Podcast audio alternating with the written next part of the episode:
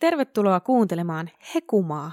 Hekumaa on kaikille, jotka haluavat oppia seksistä ja kuulla suoraa puhetta seksuaalisuudesta hissuttelun sijaan. Meidän slogan on T M I eli Too Much Information, sillä me avaudutaan Sepposen selälleen sekä Apposen auki ja kerrotaan sulle kaikki omat ajatuksemme liittyen seksiin. Tänään oppitunnilla kanssasi ovat Kaisu ja Melina.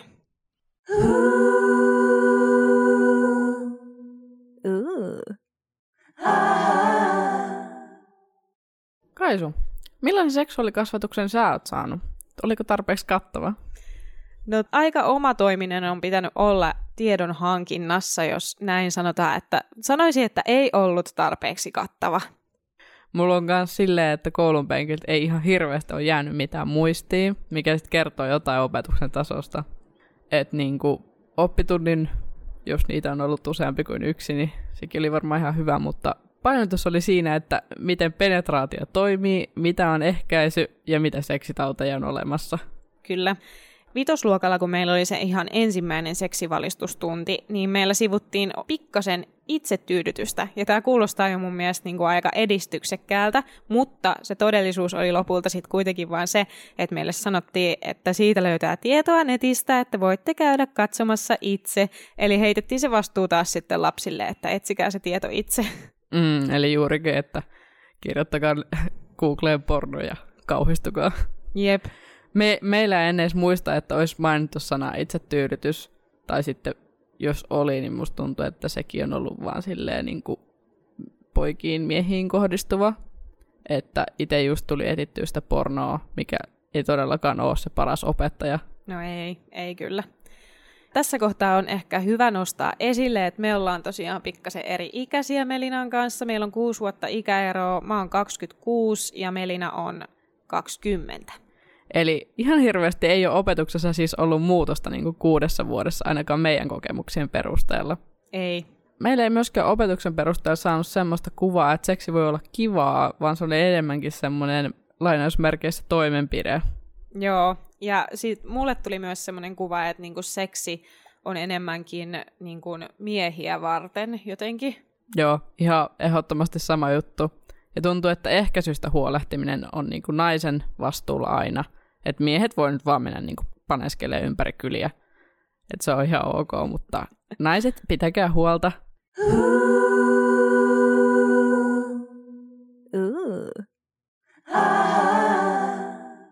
Tässä jaksossa meillä on vieraana Petra Kankare, joka opiskelee seksuaalikasvattajaksi Sekspo-säätiöllä. Haluatko vielä kertoa hieman itsestäsi ja taustoistasi? Joo, totta kai. Eli mä opiskelen Sekspolla, aloitin tuossa tammikuussa seksuaalikasvattajan opinnot. Ja meitä on tosi eri koulukunnista ihmisiä ja mun taustat on mediatutkimuksen oppiaineesta, josta mä valmistuin viime vuonna. Ja tota, äh, mua kiinnostaa seksuaalikasvatuksessa erityisesti pornokasvatus ja sen kehittäminen osaksi seksuaalikasvatusta, jos yhdistyisi myös semmoinen medialukutaito ja mediakriittisyys osaksi seksuaalikasvatusta, ja siksi mä oikeastaan oon siellä. Kiinnostavaa. Erittäin kiinnostavaa. Miksi seksuaalikasvatus kiinnostaa? Miksi lähdit opiskelemaan sitä ja millaiset seksuaalikasvattajan opinnot on? No, mun tarina oikeastaan lähti jo vuonna kaksituhattakahdeksantoista, kun mä lopetin T V-alan harjoittelun. Ja sit mä tajusinkin, että mun pitää keksiä uusi suunta mun uralle, että mä en tiedä, mitä mä oikeasti haluan tehdä. Ja mä olin mun kämpillä ja menin mun peilin eteen ja mä sanoin itselleni, että hei, että nyt ei ole mitään niinku todellisuuden rajoja. Että sano, että mitä sä haluaisit tehdä. Ja sitten se tuli sieltä jotenkin ihan uskomattomasti silleen, että hei, että meidän opinnoissa käsiteltiin pornoa jonkun verran ja oli pornokurssikin, minä mä en valitettavasti kyllä ikinä päässyt. Ja sitten mä aloin niinku miettiä, että pornolukutaidon niinku opettaminen, sellaiseksi mä silloin sitä kutsuin. Ja se jäi mun päähän, niinku, että se ei lähtenyt sieltä, vaikka mä olin silleen, että no mikä idea tämä nyt on, että miten se ikinä voisit tehdä tällaista niinku työksi, ja se on ihan hullu ajatus. Ja tota, no nyt mä sitten haen sinne seksuaalikasvattajan opintoihin. Mä ajattelen, että oikeasti eettisesti, jos mä haluan tällaista työtä tehdä, niin mulla pitää olla oikeasti niin kuin koulutus siihen. Ja sen takia mä nyt siellä oon. Ja nämä kestää tosiaan vuoden ajan opinnot, eli joulukuussa mä sitten valmistun. Ja se on tosi laaja koulutus. Siihen kuuluu erilaisia osa-alueita, eli meillä on kolmekymmentä tuntia käytännön harjoittelua. Sitten pitää vastata nettikysymyksiin. Siellä on lopputyötä, tenttiä, pienryhmätehtäviä, tehtäviä itsekseen, kirjallisuutta ja ö, seminaaripäiviä. Eli aika semmoinen monipuolinen koulutus. All right. Onko sitten niinku valmistumisen jälkeen, niinku, missä sä teet sitä työtä? Et pääsitkö kouluihin esittelemään tätä niinku, oppimaasi niinku, nuorille vai? No siis vaihtoehtoja on tosi paljon, että miten sitä voi tehdä. Et mun ymmärryksen mukaan tällä hetkellä siitä ei oikeastaan saa helposti rahaa, että koulut tai kukaan ei maksa siitä, jos sä käyt tekemään seksuaalikasvatusta. Eli jos tästä haluaa sellaisen työn, että mä oikeasti niinku työllistän itteni tällä ja maksan, niinku, tai maksan mun kaikki kulut tällä työllä, niin siinä täytyy olla vähän luova. Yksi, mitä mä oon itse miettinyt, että menisi johonkin järjestöön ja lähtisi siellä yhdessä suunnittelemaan sellaista hanketta, jossa lähdettäisiin ajaa seksuaalikasvatuksen asioita eteenpäin ja saataisiin siihen sitten hankkeelle rahoitus ja niin saisi sen palkankin siitä työstä. Et se on ehkä se, mitä mä eniten itse mietin, että mikä mun reitti voisi olla, mutta niitä reittejä on tosi paljon. Mm, toi on kyllä hyvä, koska toihan itsessään on juurikin semmoista uutta työ, mm. työtä, mitä ei vielä ole niin kuin markkinoilla samalla tavalla, mutta millaisen seksuaalikasvatuksen olet itse saanut? No, ala-asteella meidän opettaja sanoi mulle, tai meille kaikille, että hän et ei saa katsoa näitä terveystiedon sivuja. Ja sitten meidän terveydenhoitaja kuuli siitä ja se suuttui. Ja hän tuli sitten jotain meille kertoa. Joo, mä en muista yhtään, mitä se terveydenhoitaja opetti siellä, mutta varmaan ihan jostain kuukautisista ja tämän tyylisistä asioista, mitä mä kyselin myös mun ystäviltä, että mitä siellä oikein käsiteltiin. Sitten yläasteella taas niin, äh, oli kyllä ihan seksuaalikasvatuksen tunti. Käytiin läpi, mitä seksi on, eli, eli tota, mikä oli aika tämmöinen penetraatiokeskeinen ja seksi päättyy miehen orgasmiin ja niin voisit saada lapsia ja Ja tota, ää, tosi paljon kanssa käytiin läpi seksitauteja tosi pitkälle, että mä muistan, että siellä näytettiin niinku semmoisia tautisia elimiä luokassa. Ei kyllä terveitä elimiä muistaakseni näytetty, mutta se oli jotenkin aika sellaista järkyttävääkin. Ja sitten mä muistan, että se opettaja kyllä sanoi, että, sitten, että porno ei ole sitä oikeaa seksiä ja se oli niinku sillä käsitelty se pornon teema sit siinä seksuaalikasvatuksessa.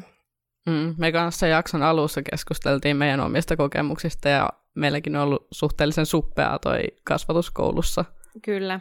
Porno nimenomaan aika pahasti jätetään niin kuin käsittelemättä, että se on kyllä hienoa, että oot niin kuin halukas lähteä sitä pornon lukutaitoa jotenkin kehittämään mahdollisesti tai sen opetusta. Joo, ja siinä on se hyvä puoli, että se on niin kuin samaa aikaa sitä seksuaalivalistusta, että siinä se käydään suostumusta ja käydään sitä rajatietoa läpi.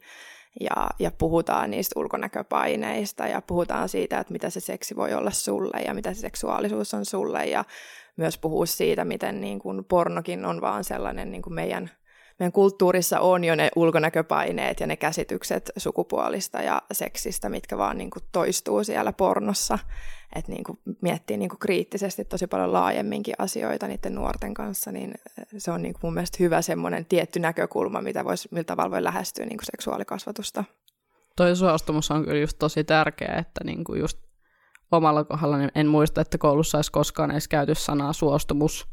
Ei. Ja raiskaus on määritelty sillä, että siitä on saanut mielikuvan, että se on aina semmoinen tosi väkivaltainen ja semmoinen niin kuin dramaattinen mm. tilanne, vaikka se ei todellakaan ole se todellisuus. Mm, joo, se on ihan totta, että niinku, toki seksuaalista häirintää ja väkivaltaa pitää, pitää käsitellä jonkun verran kanssa, että mistä siinä on kyse. No mistä sitten sun mielestä koostuu hyvä seksuaalikasvatus? No ainakin se, että se on sille ikäryhmälle suunniteltua ja sille niinku, tehtyä. Ja tota, muutenkin huomioidaan sen ehkä ryhmän dynamiikka ja osallistetaan sitä ryhmää mukaan siihen seksuaalikasvatukseen. Et se on oikeastaan seksuaalikasvatuksen ja valistuksen ero, että annetaan se ääni myös niille oppilaille siellä tunneilla. Ja tota, se, että käsitellään seksuaalista nautintoa myös, ja niin kuin puhuttiin su- suostumusta ja rajatietoa, ollaan tosi silleen seksipositiivisia, että se ei olekaan sitä pelottelua ja sitä, vaikka to- toki niin kuin täytyy myös kertoa seksitaudeista ja raskauden ehkäisyistä. Ja myös, että huomioidaan niin kuin, äh, niin kaikki moninaisuus niin sukupuolissa kuin seksuaalisissa suuntautumisissa ja seksiakteissa, että mitä paremmin pystytään siihen jotenkin sisällyttämään se, että jotenkin kaikilla tulee semmoinen kohdattu olo siellä luokassa ja, ja tota, opetetaan myös hyväksymään sellaista erilaisuutta. Ja ehkä tärkeintä kuitenkin on niin kuin se tunnelma siellä, että se on niin kuin hyvä se tunnelma niillä oppilailla, ja ainakaan se, se joka sitä seksuaalikasvatusta antaa, niin ei niin kuin häpeile ja punastele siellä, vaan se on niin kuin se, joka näyttää, että tämä on ihan sairaan normaalia, ja, ja meillä on niin kuin hyvä tunnelma puhua, puhua ihan mistä vaan. Mitkä asiat sitten vielä nykyisestä seksuaalikasvatuksesta uupuu, ja mit, mitä niin kuin pitäisi lähteä muuttamaan? No, nykyään oikeastaan ongelmana on se, että kouluissa äh, seksuaalikasvatus on sellaista, millainen se opettaja on.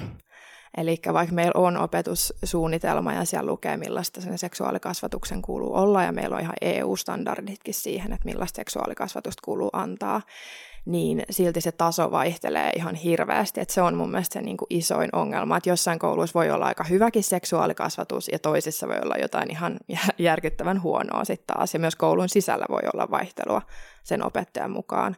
Ja oikeastaan se ongelma lähtee jo sieltä, että opettajan koulutuksessa ei oikeastaan niin kuin käsitellä tarpeeksi seksuaalikasvatusta. Että mä just luin tutkimuksenkin siitä, että ne opettajat kokee, että on aika helppo puhua vaikka jostain murrosiän tuomista muutoksista ja tällaisista niin kuin biologisista N S-asioista, joita käydään siellä seksuaali- tai siis siellä opettajakoulutuksessa myös, mutta sitten kun pitää oikeasti puhua seksistä tai seksuaalisuudesta, niin heillä on vähän semmoinen ehkä yksinäinen olo, että siinä koulutuksessakin pitäisi olla oikeasti tukea opettajille, että miten täällä seksuaalikasvatusta annetaan, niin se on ehkä se isoin ongelma.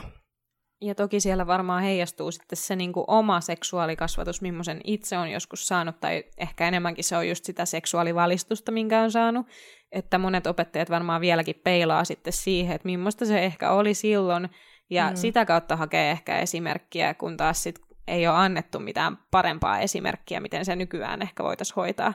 Niin tuossa ehkä voi niinku jotenkin se jatkumo olla vähän vääränlainen just sen takia, että niinku sitä ei ole katkaistu sitä semmoista niinku tapaa tehdä jotenkin pikkasen liian suppeasti tätä asiaa. Tai mm. ei ole annettu uusia esimerkkejä.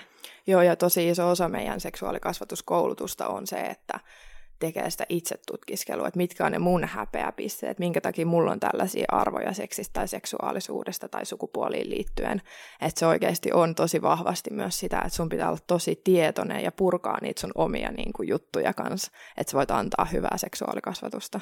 Mm, se on kyllä vaara, että siitä tulee subjektiivista. Mietin mm. itse, meillä oli yläasteella meidän niin kuin, seksuaalikasvatuksen antoi vissinkin liikunnanopettaja. Oho. Että sekin oli vissiin vähän silleen resurssien puute, että no ei meillä ole ketään muutakaan, että tämä nyt varmaan tietää. Joo. Eikä se kauhean laadukasta ollut. Niin.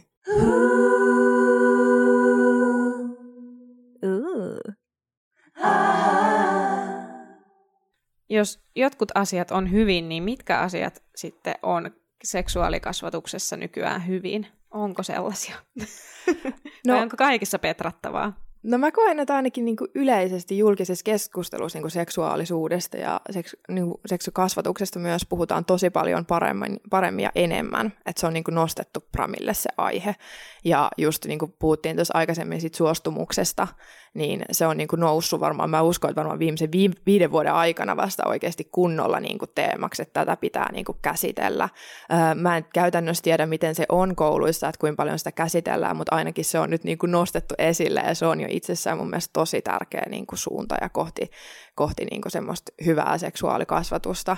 Ja mulla on itsellä tosi toiveikas olo siitä. Meilläkin on noin kolmisenkymmentä opiskelijaa tuolla ää, meidän Sekspolla siellä seksuaalikasvatuskoulutuksessa. Ja tota, todella motivoituneita ihmisiä, todella erilaisia eri taustoista, jolloin kaikilla hullu motivaatio lähtee ajaa seksuaalikasvatusta ja tekee siitä parempaa. Niin mä uskon, että me ollaan jotenkin semmoisella semmoisessa vaiheessa nyt, että parempaa kohti ihan selkeästi. Mm, toi netin vaikutus on kyllä ihan selkeä, että niinku, ö, nuoret törmää siellä niinku, semmoiseen järkevämpäänkin tietoon, eikä lähdetä vaan just jostain pornosta etsimään. Mm. Ja meilläkin on ollut koulussa, ainakin yläasteella, meillä oli joku ihan todella vanhat kärsineet kirjat, jotka ei niinku olleet yhtään niin kuin, tuoretta tietoa. Muistan esimerkiksi, että seksuaalisuuden ja sukupuolen moninaisuudesta siellä oli vain kirjattu pienen boksin homo on tämä, lesbo on tämä, transsukupuolen on tämä ja transseksuaali on tämä, mikä okay. kanssa on niin kuin, vanhentunut termi. Mm. Niin ei, ei, ei kovin hyviä lähteitä koulussakaan. Ei, joo, siellä pitäisi olla sitä uusinta tietoa kuitenkin nuorille. Entäs koska sitten olisi hyvä aloittaa seksuaalikasvatus? No, seksuaalikasvatus alkaa heti syntymästä, koska mm. siis seksuaalikasvatus on sitä, niin kuin sitä ei anna vaan opettajat. Sitä antaa terveydenhuollon henkilökunta, vanhemmat, tutut, serkut, sukulaiset, ystävät, kaikki ihmiset meidän ympärillä. Myös meidän kulttuuri ja media luo käsityksiä kehoista ja seksuaalisuudesta koko ajan. Eli sen takia se pitää oikeastaan aloittaa niin kuin heti ja antaa sellaista hyvää seksuaalikasvatusta ihan niin kuin tarha-iässä jo. Mutta silloin oikeastaan puhutaan niin kuin kehotunnekasvatuksesta, että se on hiukan erilaista, mutta kuitenkin niin kuin aivan heti. Mitkä on hyviä lähteitä, jos haluaa lähteä valistamaan itseään seksin suhteen? No nythän just Marja Kilström, eli Puhumuru, tilinpitäjä, niin ää, julkaisi Oikeilla nimillä kirjan. Se on aika hyvä semmoinen perusteos. Ää, sitten myös meillä on tämä Ina Mikkolan Runkkarin käsikirja. Se on kanssa aika hyvä teos siihen, mutta sitten on ihan T H L:n sivuilla. Siellä löytyy muun muassa ne Euroopan standardit sillä seksuaalikasvatuksella, että löytyy jokaisesta ikä-iästä se, että mitä tämän ikäiselle pitää kertoa ja opettaa ja millaisia taitoja pitää olla. Ja myös Väestöliiton sivulta esimerkiksi löytyy tietoa seksuaalikasvatuksesta ja sieltä voi niinku pyytää myös apua, jos on jotain kysymyksiä. Ja Sekspolta myös tietenkin. Mm. Kiitos Petra, että tulit juttelemaan meille Kiitos. seksuaalikasvatuksesta ja ei muuta kuin oikein mukavia seksuaalikasvattajan opintoja sulle. Kiitos ja ihanaa, kun sain olla täällä.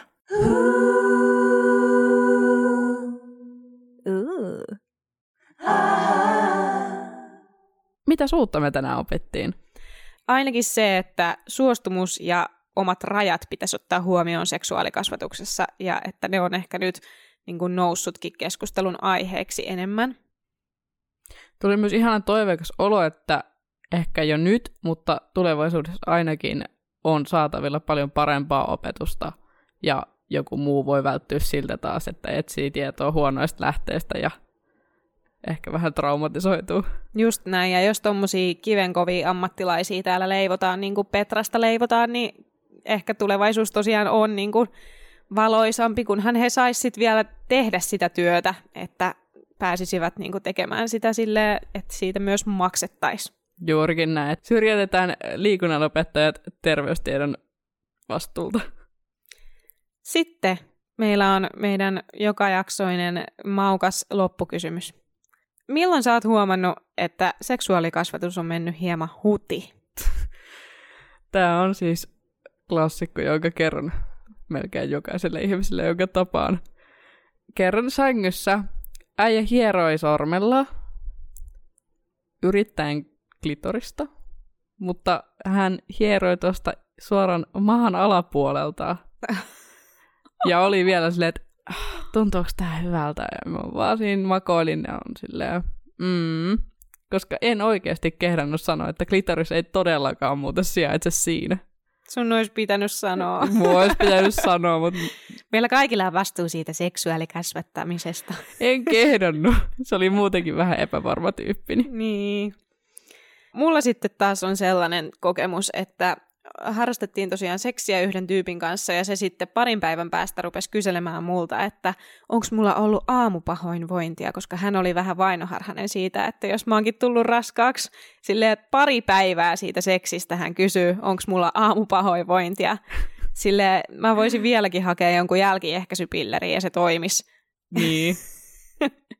Et oli vähän ehkä mennyt ohi se, että kuinka nopeasti se siittiö hedelmöittää sitten tämän munasolun. Kesti hetki miettiä, että mikä on munasolu. Mikä se oli? Kiitos, kun kuuntelit päivän jakson ja toivottavasti myös sinä opit jotain uutta tänään.